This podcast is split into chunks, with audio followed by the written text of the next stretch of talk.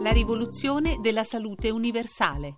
40 anni di servizio sanitario nazionale di Silvia Bencivelli.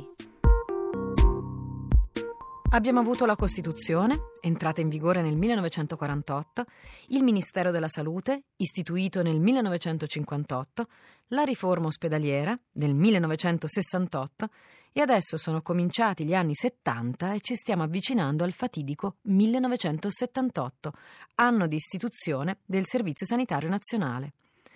Sono anni particolari. La crescita economica degli anni 60 si arresta, arrivano le cosiddette crisi del petrolio e l'inflazione comincia a galoppare, arriverà anche fino al 20%.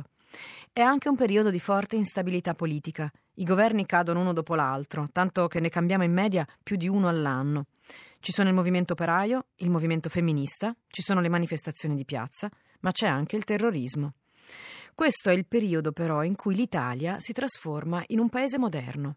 Durante gli anni 70 si approva il maggior numero di riforme della nostra storia, compreso lo Statuto dei lavoratori, le leggi su aborto e divorzio, poi la legge 180, la cosiddetta legge Basaglia di cui parleremo, e finalmente la legge di istituzione del Servizio Sanitario Nazionale, che si chiama 833, 833 del 78.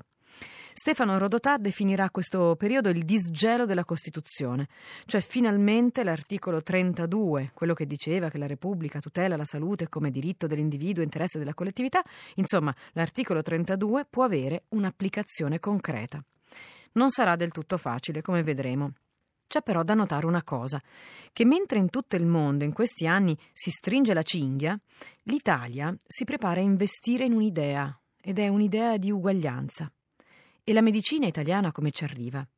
Beh, ci arriva anche lei in un momento particolare difficile.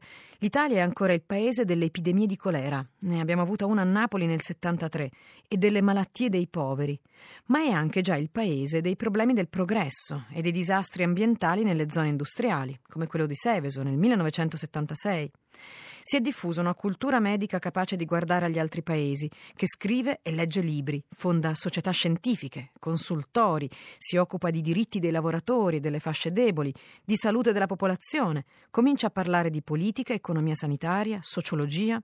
C'è poi tutto il filone della psichiatria che vedremo.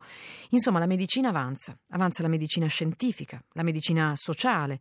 I medici aumentano di numero e si avvicina il momento in cui cambierà anche la sanità italiana alla radice. La rivoluzione della salute universale. 40 anni di servizio sanitario nazionale di Silvia Bencivelli.